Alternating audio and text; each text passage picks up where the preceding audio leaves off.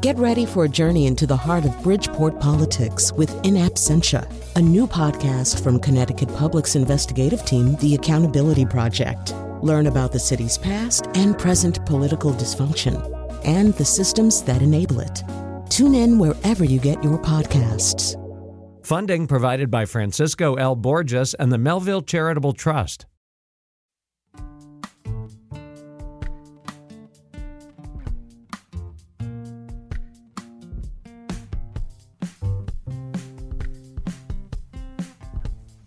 This is Where We Live on Connecticut Public Radio. I'm Lucy Nalpathanchel. If you've been listening to the show for a while, you've probably heard me mention I was raised in Pennsylvania. My husband, too. After the power outages in Connecticut last August, I remember talking to him about the number of outages we've dealt with since moving to this state in two thousand six. Neither of us could remember dealing with long-term power outages when we were growing up. Certainly, extreme weather has become more common since we were kids. Scientists warn these weather events will only continue. Now, beyond worrying about our power grid infrastructure, how confident should we be, should we be as consumers in how our utility companies prepare and respond to these storms? Today, Where We Live, we hear directly from the head of Connecticut's utility regulator. Pura investigated Eversource and United Illuminating for their response to last August's outages after Tropical Storm Isaias. We'll be hearing from Chairman Marissa Gillette in just a little bit. If you have a question for her, here's the number, eight eight eight, seven two zero, nine six seven seven. That's eight eight eight, seven two zero, W M P R. You can also find us on Facebook and Twitter at Where We Live. Joining us first on Zoom is Patrick Scahill. He's a reporter for Connecticut Public Radio covering science and the environment. Patrick, welcome back to the show. Thanks, Lucy. Good to be here. So this hour, we're going to be talking about uh, Eversource and United Illuminating. And we just wanted to note for our listeners, Eversource's Executive Vice President and General Counsel, Greg Butler, is also the chairman of the Board of Trustees of Connecticut Public. So, Patrick, take us back to, to August when so many of us were without power. This was uh, around the time Tropical Storm. yeah, yeah, right. Do we really want to remember that time uh, when Tropical Storm Isaias first appeared uh, and really kind of was quite a, a whopper? Uh, I want you to talk about the impact of that storm and what happened, particularly in our state. Sure. Um, so, Tropical Storm Isaias hit in early August of twenty twenty. Uh, this obviously was Uh, during uh, the summer of uh, the pandemic that's been going on here for over a year. Uh, this came at a time when a lot of people were at home more, were working from home more, were paying to their paying attention to their electric bill more. Um, and it came at a time when a lot of consumers were already angry with Eversource uh, for the bills that they were getting in the mail. Uh, people were saying they were too high. Um, And then the storm comes, uh, knocks out power. There's a house on my street, Lucy, uh, uh, to this day, there's still a blue tarp on the roof. Uh, mm-hmm. Hundreds of thousands of people uh, lost power, homes were damaged, um, and it took some people upwards of a week to get their power back. Um, so after that happened, obviously there was a lot of blowback um, from customers, uh, from legislators, um, from local leaders, Uh, against the utilities, uh, not only for their response to the storm, but also for their preparation to the storm. Uh, so Pura, the Public Utilities Regulatory Authority, um, who you're going to be speaking to later, uh, opened up an investigation into this, and um, uh, that uh, went on for the next several months. I wanted to talk about uh, some of the, the conversations that were happening before uh, this storm hit, because I think that was uh, part of, of the issue is how the electric companies were thinking about, was this going to be a bad storm for our area, Patrick? Right. Um, and, you know, storm preparation is always a, a bit of a, a bit of a science and a bit of a, a bit of an art.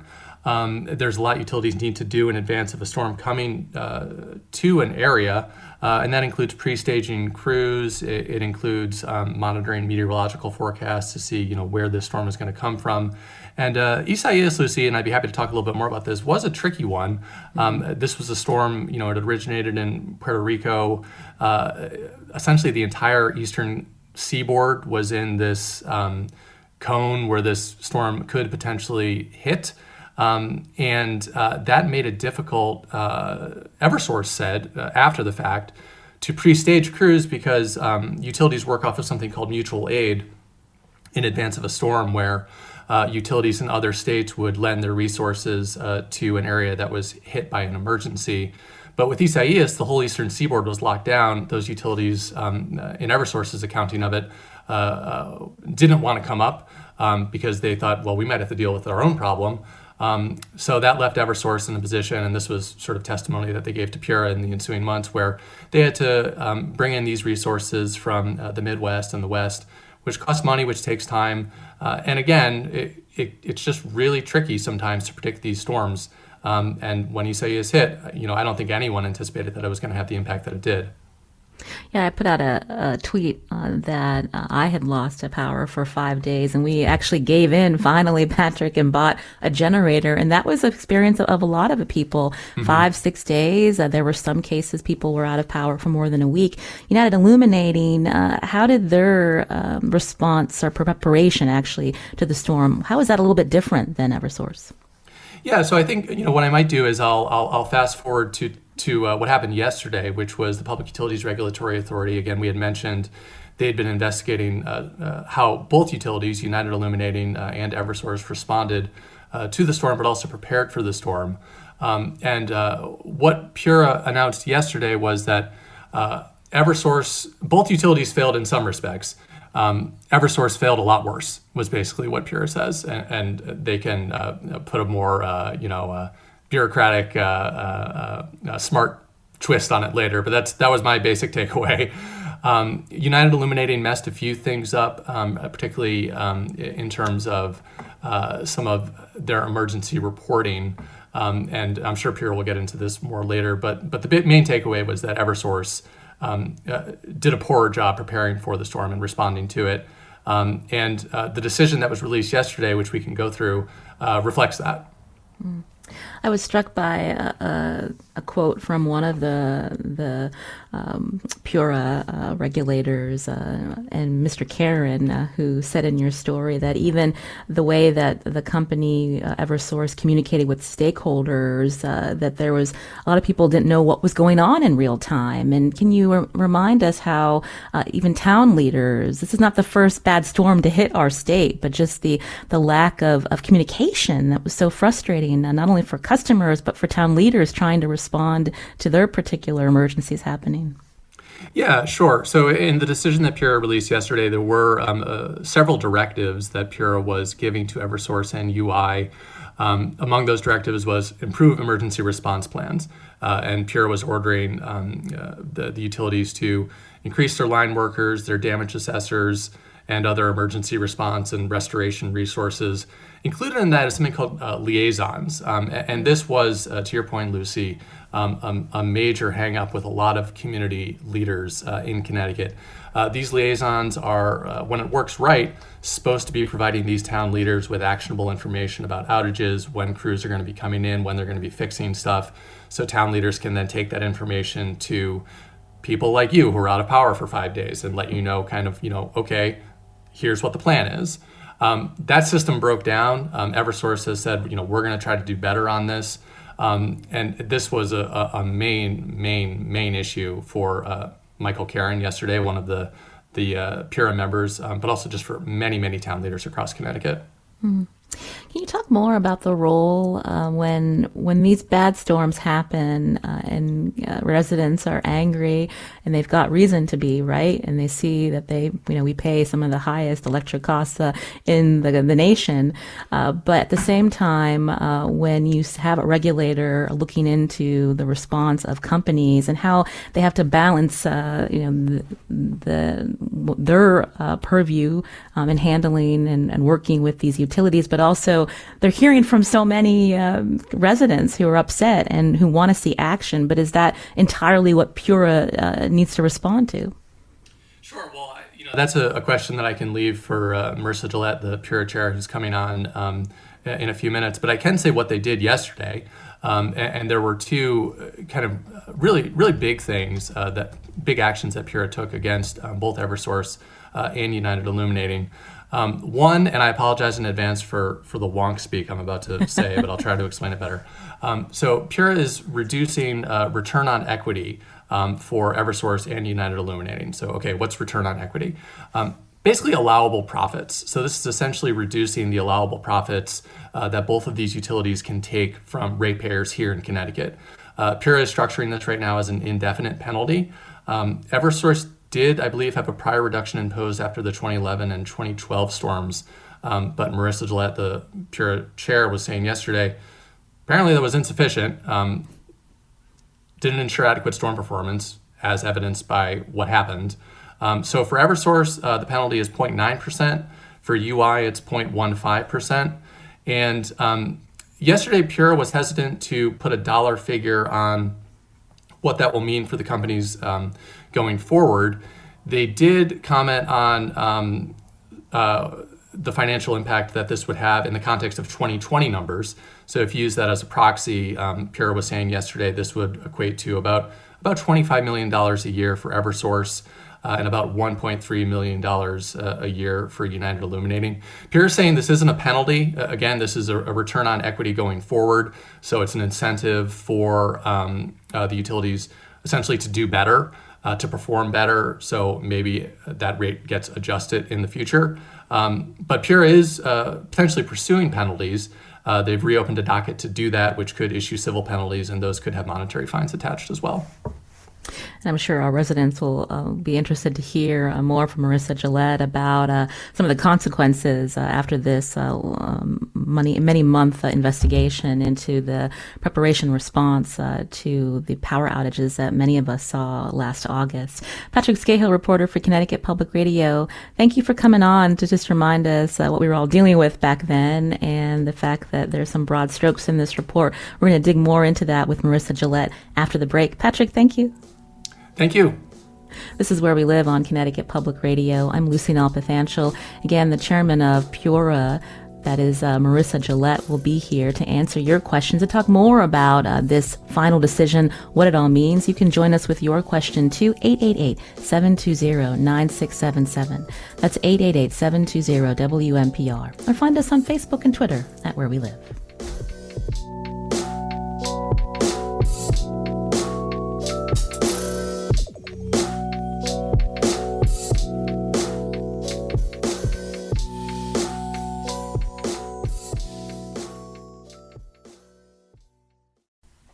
This is Where We Live on Connecticut Public Radio. I'm Lucy Nalpathanchel.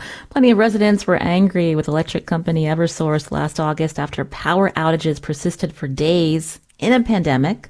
Liz on Twitter shared with us, I was out of power for five days, fridge of spoiled food, all while trying to continue working during a pandemic. I live in an apartment building, so I did not buy a generator, and my landlord could never be bothered.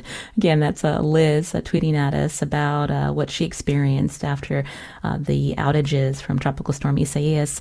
Uh, something else also gets people's blood boiling. It's when utilities talk about rate hikes that are needed to pay for storm response, or that they hope to recoup, recoup some of that from customers. Uh, then uh, C E O of Eversource uh, telling um, during a, a conference call with analysts, uh, James Judge, again, he's no longer the C E O, predicted that Pura, the state regulatory authority, will ultimately rule that Eversource can recoup some of the two hundred twenty-eight million dollars it spent restoring power in Connecticut.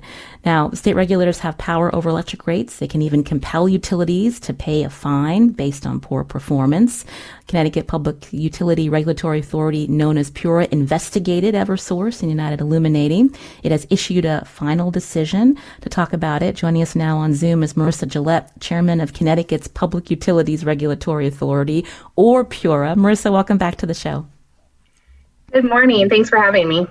Our listeners can join as well, eight eight eight, seven two zero, nine six seven seven, or find us on Facebook and Twitter at Where We Live. So I asked this question to Patrick, uh, but it's probably better suited for you, Marissa, to talk about your relationship, Pura's relationship with utilities like Eversource and U I, and uh, the regulatory aspect of your role.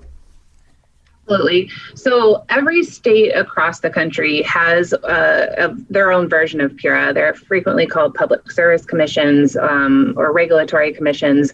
Our function is to serve as the economic regulator and try to facilitate, um, to step in where you have a monopoly that is not subject to free market forces, and try to create um, you know, those, those simulate those forces, if you will. So our relationship, you can think of us a little bit like a judge. So Pura is a quasi-judicial agency, which means we can issue legally binding orders. So the utilities are one stakeholder that come before us. And then there are other stakeholders, like there's a statutory party that represents all consumers across the state called the Consumer Council. Mm-hmm. And what happens is all these parties come to us in the context of a proceeding, which is just a case, and they put on a case, they present us evidence, and we have to make a finding. Um, so, you know, I think one of the common misconceptions is that Pura is an advocate. Unfortunately, we're not. We are statutorily charged with balancing the interests between uh, the shareholders of the utilities and the ratepayers of the state. Now, we can talk about whether my perspective is historically that that balance between the ratepayers and the shareholders, perhaps that balance, not, not perhaps, I'm going to say, I don't think that balance has been maintained in this state from my perspective, um, you know, coming into Connecticut just two years ago. Uh, but um, our relationship with the utilities is, is their regulator. And, um, and I'm not sure that there's been a recognition on their part uh, that we're their regulator, not their collaborator. Mm. Thank you for clarifying that. Because you mentioned the, the monopolies, uh, John uh, asked, uh, why does Pura continue to allow these monopolies? There's no competition and the prices keep going up with no relief in sight. The customer ends up paying for the utility company screw-ups, as John uh, mentioned. Uh, how do you respond to that, Marissa? It's a great question. So uh, the structure of regulatory commissions and uh, utilities was invented about, you know, one hundred years ago, more than that at this point. Um, in the recognition that you couldn't have competing electric grids. It's electric grids are just too costly to have two of. So uh, you have a monopoly uh, electric distribution company. Um, customers can select, they do have choice in terms of who's providing their supply. Happy to talk about that a little bit. Um, but it's really a function of practicality that you have a monopoly. Uh, and that is, you know, pursuant to state law as well. Uh, so what we can look at and, you know, will pr- presumably looking forward uh, is, you know, whether Eversource is the appropriate franchise, uh, you know, owner for that system. Uh, you saw Senator Blumenthal raise that question, you know, following the storms last August. Um, and there's a bill in the legislature right now that has a task force uh, looking on the issue, looking in on the issue, but Um, you know, fundamentally, electric distribution companies are designed to be a monopoly because having two competing systems would just be too costly. So let's dig into this report, uh, this final decision that was issued by Pura. I understood it took eight months to create this report. So I imagine you heard from a lot of people. So talk through how you took their input into uh, your assessment of the the performance of Eversource and United Illuminating. Mm-hmm. So one thing that I've been trying to you know, talk to people about since I started at Pura two years ago is the importance of the public voice in the Pura proceedings. Because as we touched on at you know, the top of the interview, if if the only voices in my courtroom, which is a virtual courtroom right now, are the utilities, uh, then it's very difficult for me to strike a balanced decision because I have to make a decision on the evidence that's put into the record. So we uh, heard from a lot of consumers. Uh, in fact, we received over five hundred comments uh, into our docket. Uh, also, we were fortunate to have the participation of a number of municipalities as formal interveners into the proceeding, which was crucial to provide evidence, you know, direct evidence on those elected officials' experience during and after the storm. Uh, so their their input, as well as the input of Uh, customers is reflected uh, throughout the decision and, and used as evidence as to why both Eversource and to some degree U I failed the performance standards that they were obligated to uphold, you know, pursuant to authority order and in the law. So let's talk specifically about Eversource. Uh, taking in all that input uh, that uh, you and your fellow um, peers uh, within Pura looked at in terms of preparation, response, communication. Uh, tell us how Eversource did. Uh, ultimately, Pura concluded that Eversource failed in almost every respect. Um, every every performance standard that we looked at that had been, you know, codified and publicized uh, in advance of the storm, Eversource had a deficiency, if not an outright failure. Uh, so that included, you know, as Patrick was talking to you about, they had multiple failures in their communication structure, not just the way they communicated to customers or officials, but actually their communications infrastructure failed as well. Um, and, you know, there were rippling effects from that. They also failed to adequately pre-stage resources. And Patrick talked a little bit about that as well in mutual aid. I think one additional thing to say there is their failure to, you know, pre-stage resources had devastating consequences throughout the rest of the storm. You know, the first forty-eight hours after the storm are the most important in terms of public safety. And they simply didn't have enough boots on the ground or physically located in Connecticut to even assess the damage at that point. So uh, I, I think it was just a widespread, pervasive failure on their part, and the consequences for them uh, are going to be steep. Mm.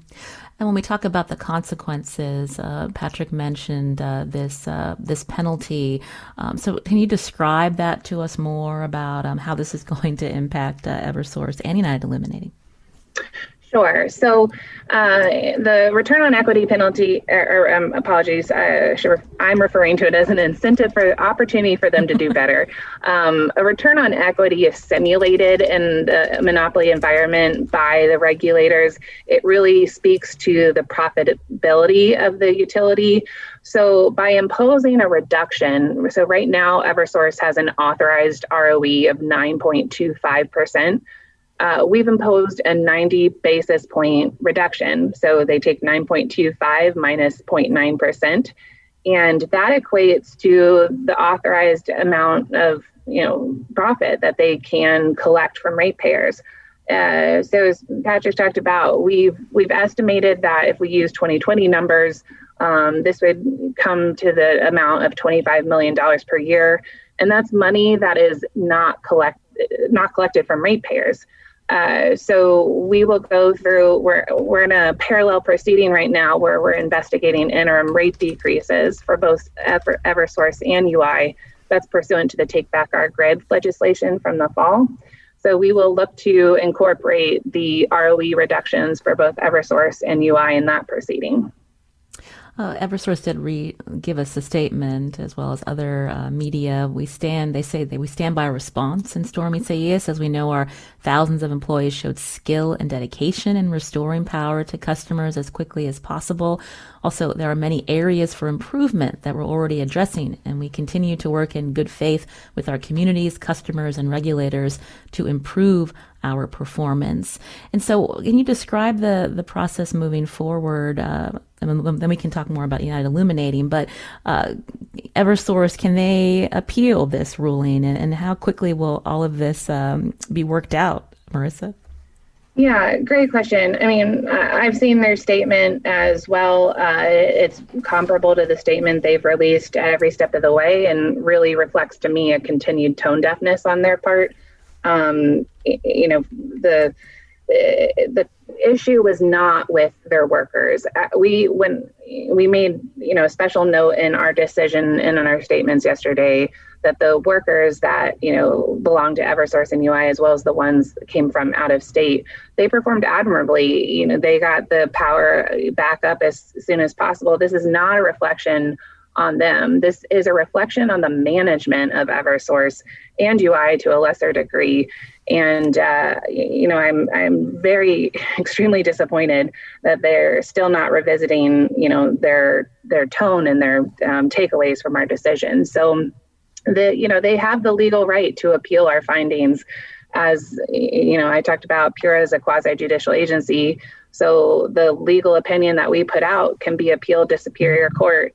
Uh, you know, my colleagues and I in the decision yesterday said that we hope they don't appeal, because I, I think that that would show, you know, that they both are taking accountability for uh, the findings that we've issued. Uh, but given the amount of money at stake, I, I imagine that they will appeal. They've They appealed a ten thousand dollars fine I issued last year, so I can't imagine that they're not going to issue a, or appeal a twenty-five million dollars one. Um, so the schedule for, you know, uh, Superior Court review, that's set by the Connecticut Superior Court. Um, and I really couldn't speak to how long that would take. Uh, but in the meantime, Pura will continue moving forward uh, on the basis of the decision that we issued yesterday, uh, because we consider uh, we considered a lot of comprehensive uh, evidence and think that we've reached the right decision. You're hearing Marissa Gillette here on Where We Live, chairman of Connecticut's Public Utilities Regulatory Authority. Again, as we're talking about the uh, report, the investigation that they did over the last eight months, issuing a final decision, highly critical of how utility Eversource responded after that tropical storm last August. If you have a question, eight eight eight, seven two zero, nine six seven seven. That's eight eight eight, seven two zero, W M P R. You can share a comment on our Facebook page or find us on Twitter uh, at Where We Live. Uh, So we talked about that uh, return um, well, dealing with their profit. Uh, and so what about fines for deficiencies in the last storm, Marissa? How will that um, pan out? A great question. Um, as we talked about, the, the return on equity reductions are an incentive for them to do better in future storms. But of course, our decision yesterday spoke to the multitude of deficiencies that we saw Um, last August. And what with that comes penalties for their failures.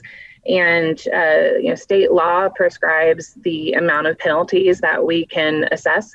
It's a percentage of their annual distribution revenues.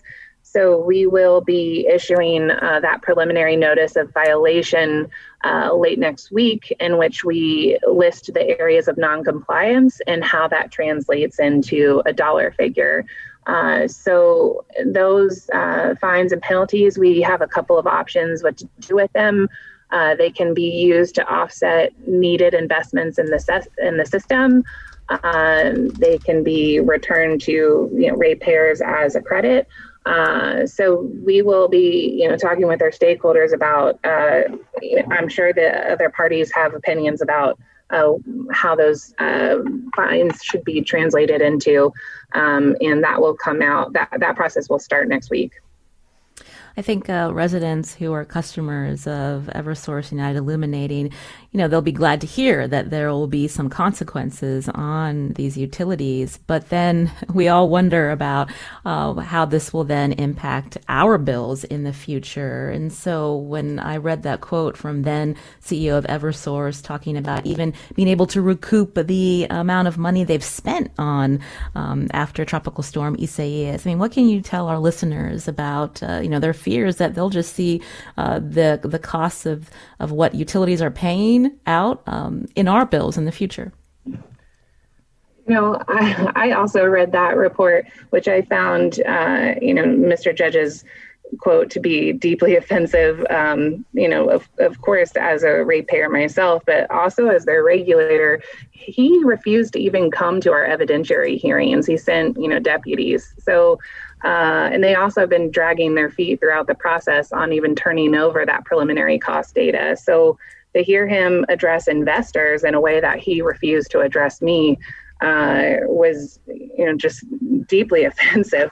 I think indicative of their opinion of whether they, you know, need to be held a- accountable by us.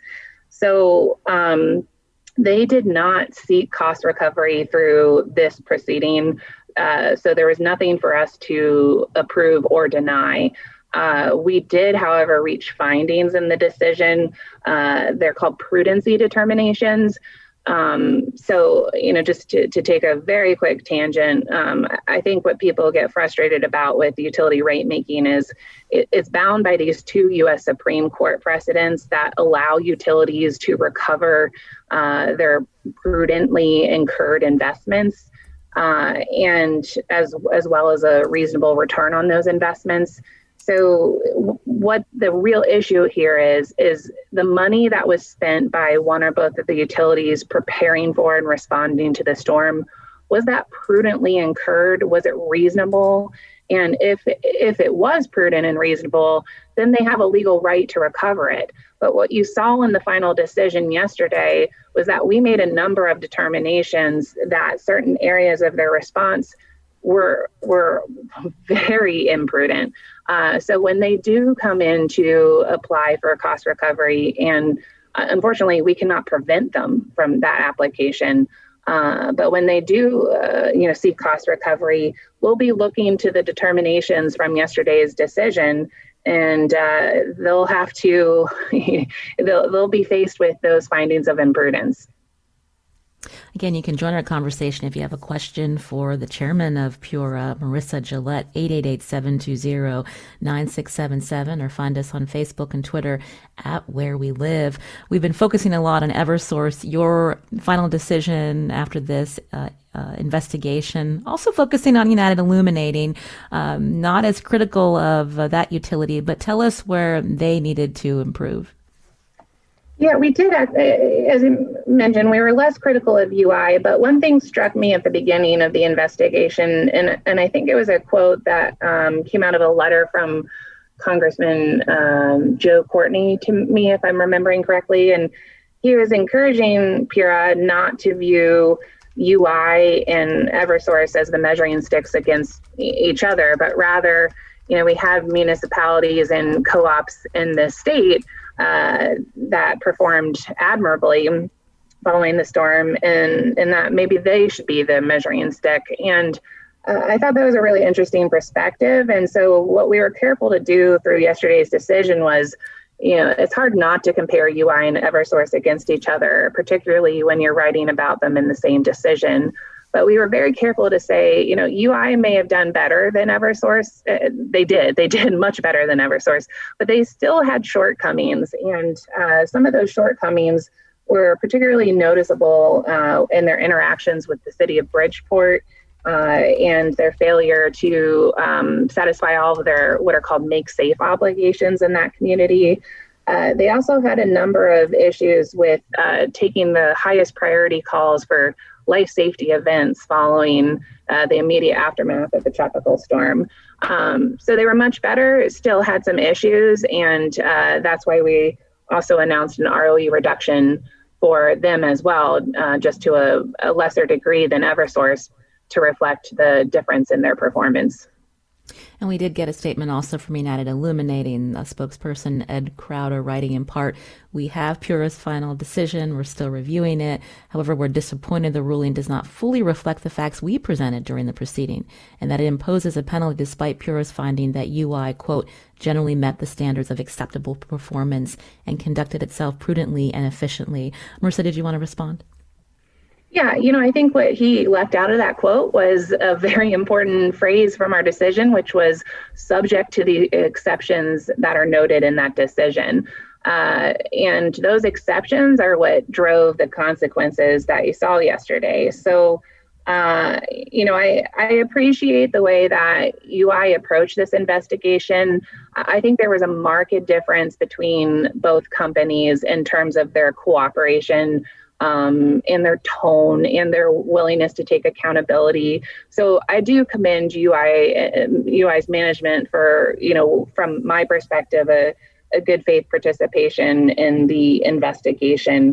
Uh, nonetheless, uh, you know, regulation and holding people accountable, it's it's uncomfortable. It can be uncomfortable. Uh, I don't shy away from it, uh, you know, obviously, from um, yesterday's decision. And uh, I encourage U I to embrace um, the findings from yesterday and uh, improve on the deficiencies, deficiencies that we did find. You're hearing Marissa Gillette here on Where We Live, chairman of Connecticut's Public Utilities Regulatory Authority, also known as Pura. We've been talking about a final decision by Pura after its investigation into how electric companies responded to last August power outages after Tropical Storm Isaias. Now, Pura's final decision was not only highly critical of Eversource, but it will impact how much profit the company can make from Connecticut ratepayers going forward. We're going to continue talking to Marissa after the break. And if you have a question about Pura, or this uh, this final decision, question about um, the, the system process moving forward, you can join us as well. eight eight eight, seven two zero, nine six seven seven. That's eight eight eight, seven two zero, W M P R. Or find us on Facebook and Twitter at Where We Live.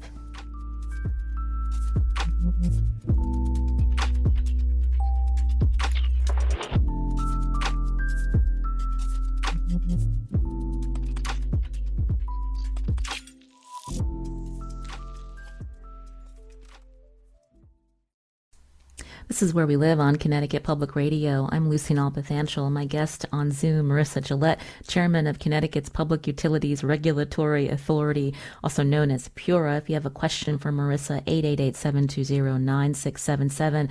Uh, Chris is calling in from Wethersfield with a question. Chris, go ahead. Uh, yes. Marissa, uh, something seems to have changed uh, in a positive direction since you have uh, come on board. And I just needed to have um, a, a definition. I'm looking at a, a, an ancient, uh, probably mission statement that you had.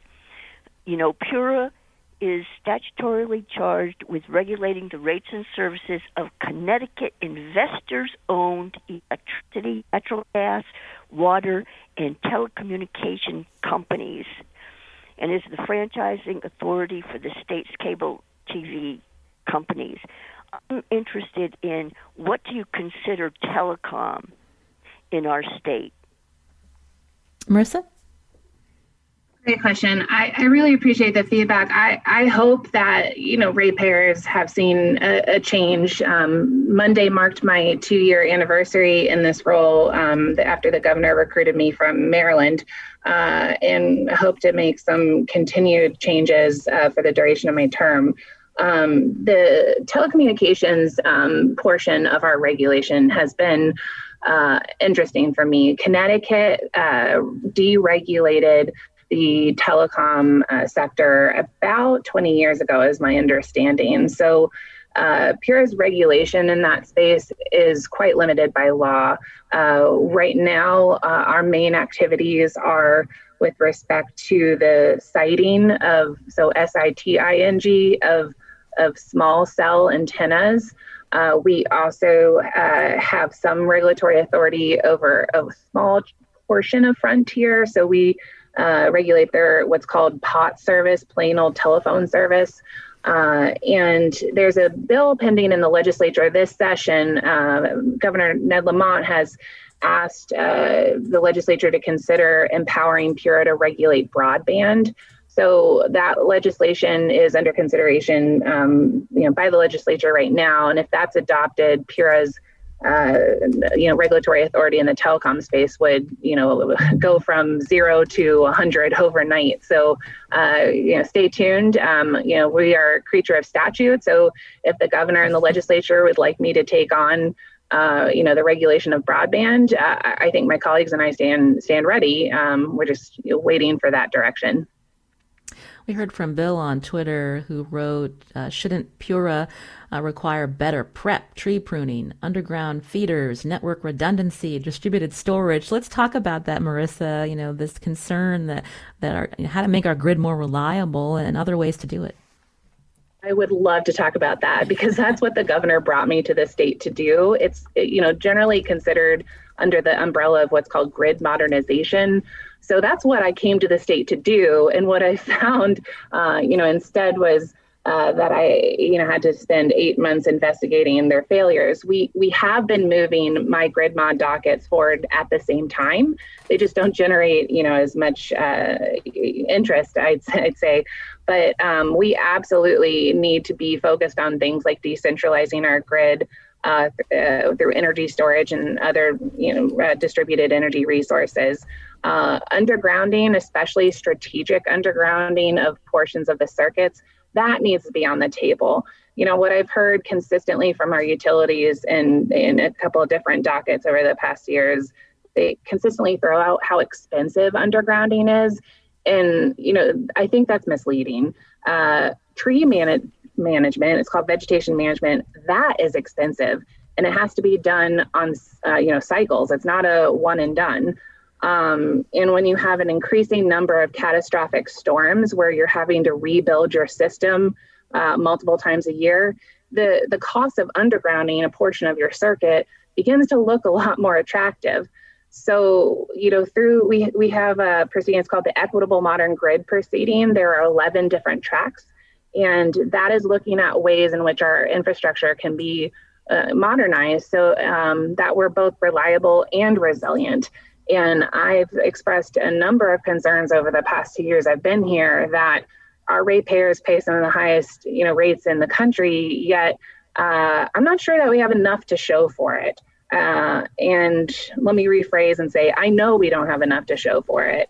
Um, so, you know, the level of inertia that I've encountered in this role uh, from the utilities, from other stakeholders, it's really baffling to me. And, uh, you know, chipping away at that uh, one day at a time is a very draining proposition. So I welcome the attention from, um, you know, elected officials and from stakeholders, uh, because that level of attention, you know, has a meaningful difference in our proceedings. So uh, thank you for the question.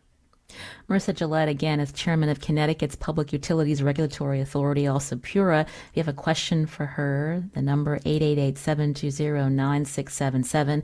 That's eight eight eight, seven two zero, W M P R. And you can find us on Facebook and Twitter at Where We Live.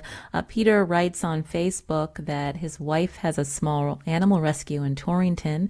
Last month, she got a bill from Eversource for fifty-nine dollars. The cost of electricity was about seven. The rest was delivery and other charges. And this is a question that we've heard time and time again uh, from residents. Marissa, why are delivery charges so high? it, how much time do you have? No, I'm just kidding. um, so we got this question, and, and I think, Lucy, we spoke about this in the fall. Um, yes. You know, we had the twin, uh, actually we had many tragedies and crises last year uh, to deal with. But one of those was the, you know, quote unquote, July twenty twenty rate increases. Um, and that really brought some of this to the forefront. And uh, as a result of that, we have directed our staff by September thirtieth of this year to present a redesign of the electric bill. Um, and and that is focused on, you know, allowing folks to understand the cost drivers of their electricity better. I think right now what's confusing is there's just two categories on your bill, supply and delivery. But the delivery portion of your bill is really a misnomer. What's in there, what's it's been expanded to do is cover public policy costs, both from the state and the federal regulators. Uh, and that's being lumped in with the distribution charges. Truly what costs, you know, the electric utilities money to deliver your electricity are the line items on your bill labeled distribution charge, or uh, it's a fixed charge and a per kilowatt hour charge. The other charges that are lumped in on the delivery, those are for things like uh, Millstone, um, for taxes, for transmission. So if folks want to understand, uh, you know, what different line items on their bill are today, we have put together, you know, narrated presentations that are on our website that walk you through each line item today and what goes into that line item. And what folks can look forward to is the redesign of the bill this fall. Uh, that will make, you know, that more uh, transparent. Now, ag- again, none of those address lowering um, those rates, and we have some additional uh, processes focused on that. Happy to to talk through, but um, that concern uh, persists. I hear that a, a lot, and we are uh, first and foremost um, focused on, you know, educating folks about uh, those differences so they can Um, you know, be better informed on who they need to talk to. Is it Pura? Is it their elected officials? Uh, and uh, in many cases, it's the latter. So um, happy to dig into any of that as you see fit, Lucy. Well, I wanted to ask you, because we were talking about, um, you know, how electricity is delivered, um, how uh, it can be reliable and affordable. And I wanted you to chime in on, on how you see the role of I S O New England in all of this. Yeah, that's a, a great question. So um, I spent most of my career in Maryland, which has a different grid operator called P J M.